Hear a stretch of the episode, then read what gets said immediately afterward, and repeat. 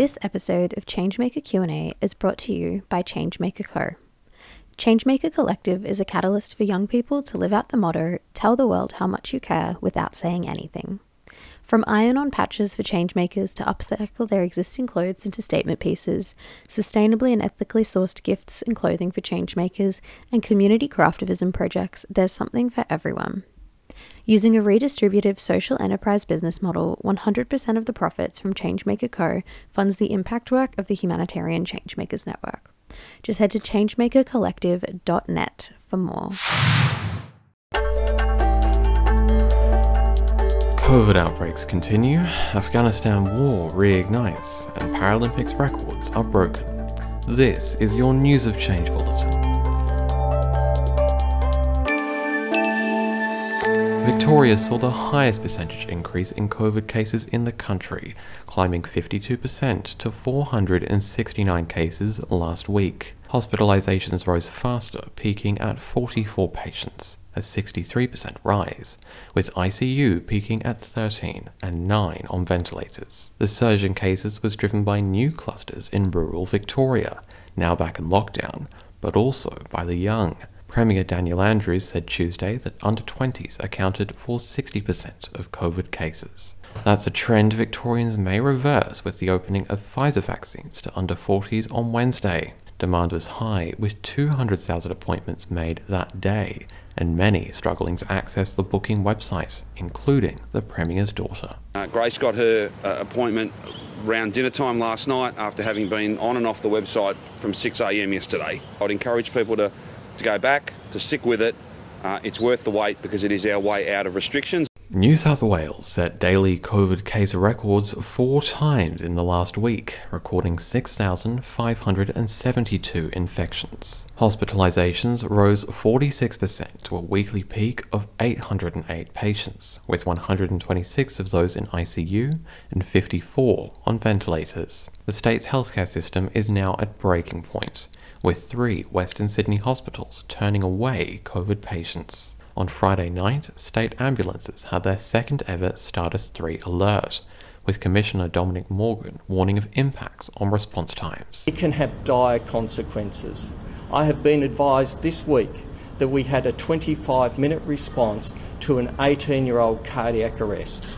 This is devastating. Earlier in the week, State Health Minister Brad Hazzard assured the public the system can cope. The health system is world class. All the information that is given to me from the doctors and nurses and our public health staff is that yes, the system is coping. COVID free, Queensland's hotel quarantine is at capacity after a surge on those moving from southern states. Premier Annastacia Palaszczuk said the state was being loved to death on Wednesday, with more than 5,000 travellers in hotel quarantine in the state's southeast. All active border passes have now been cancelled, with entry only allowed for those with limited exemptions. To expand quarantine capacity, Palaszczuk announced plans for a Toowoomba quarantine facility on Thursday. We need regional quarantine facilities. I have been advocating this for a long, long time. It is a no brainer. But Prime Minister Scott Morrison criticised the announcement. She's been at liberty to do that for months. We've made it very clear that that facility did not seat meet the national guidelines. The Australian Capital Territory's COVID outbreak grew 15% last week to 129 cases, with 11 in hospital and 3 of those in ICU. Some restrictions are set to ease for retail businesses, now offering click and collect, with urgent waste disposal facilities also reopening. Federal Parliament sittings also resumed last week, with minimal MPs there in person, others connected online from their local electorate offices. The House of Representatives was busy, passing 10 bills, including safeguards for NDIS participants and national security legislation last week. But for other workplaces, normality is still out of reach, with ACT Chief Minister Andrew Barr announcing a two week lockdown extension. We are bending the curve down and are getting on top of the outbreak. However, it is a slow process and it will take more time.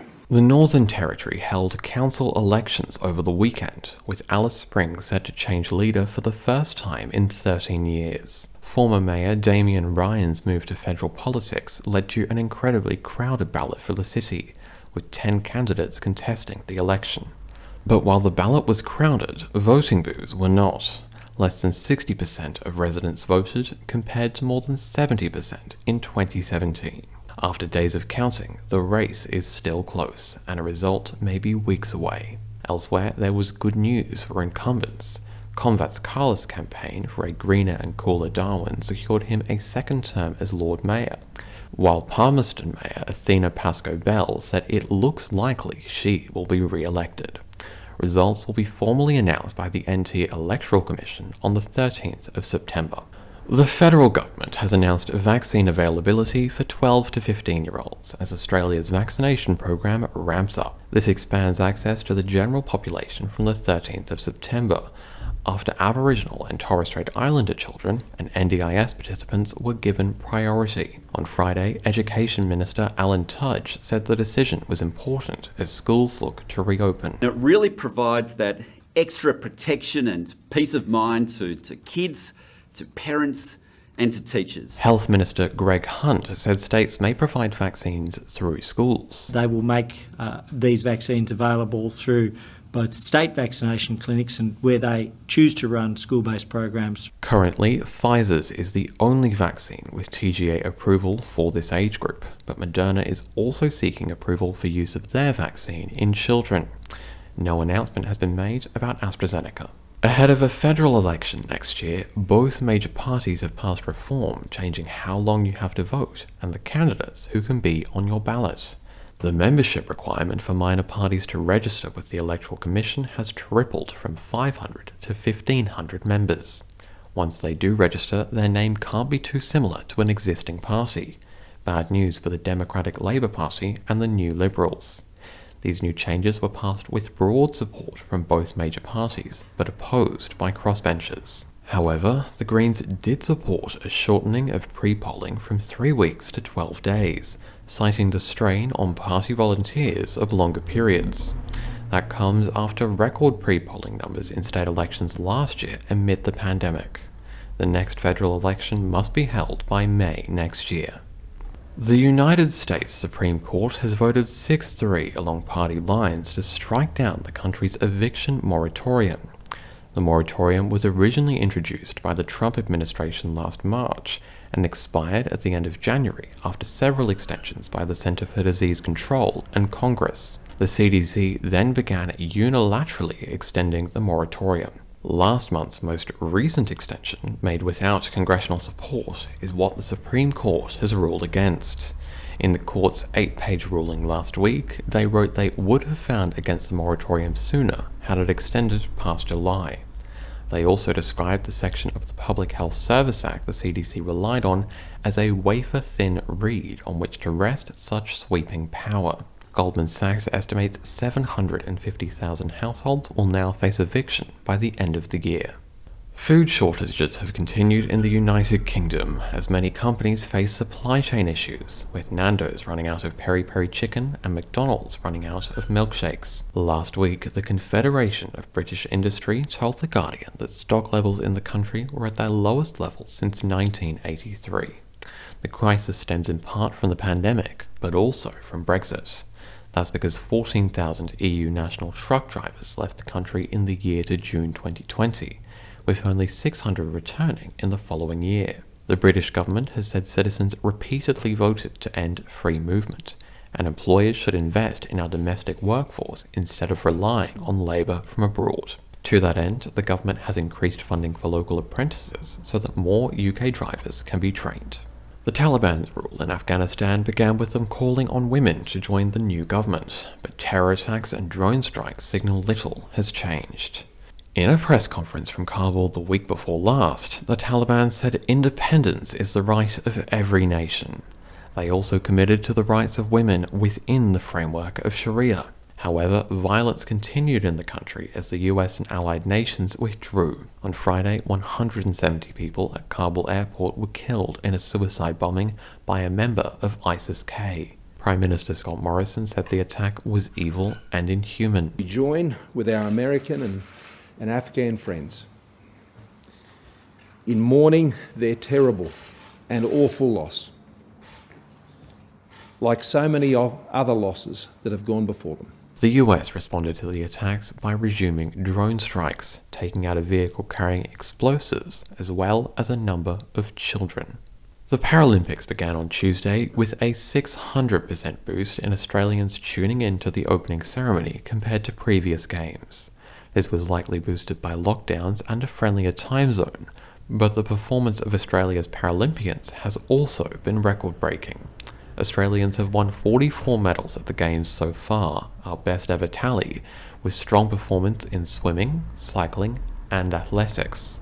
But with increased attention comes increased scrutiny, with many learning Australia's Paralympians aren't entitled to the medal bonuses that their Olympian counterparts receive.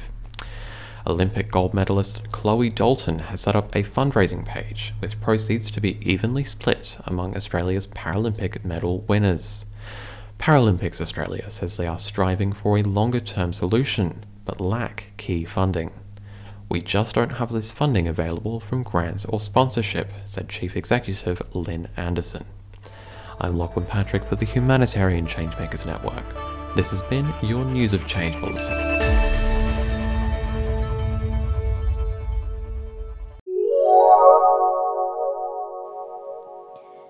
I'm someone who loves learning, and I'm always looking for opportunities to grow my knowledge and skills, and that's why I swear by Skillshare. Skillshare is an online learning community where you can explore thousands of classes in design, photography, business, and so much more.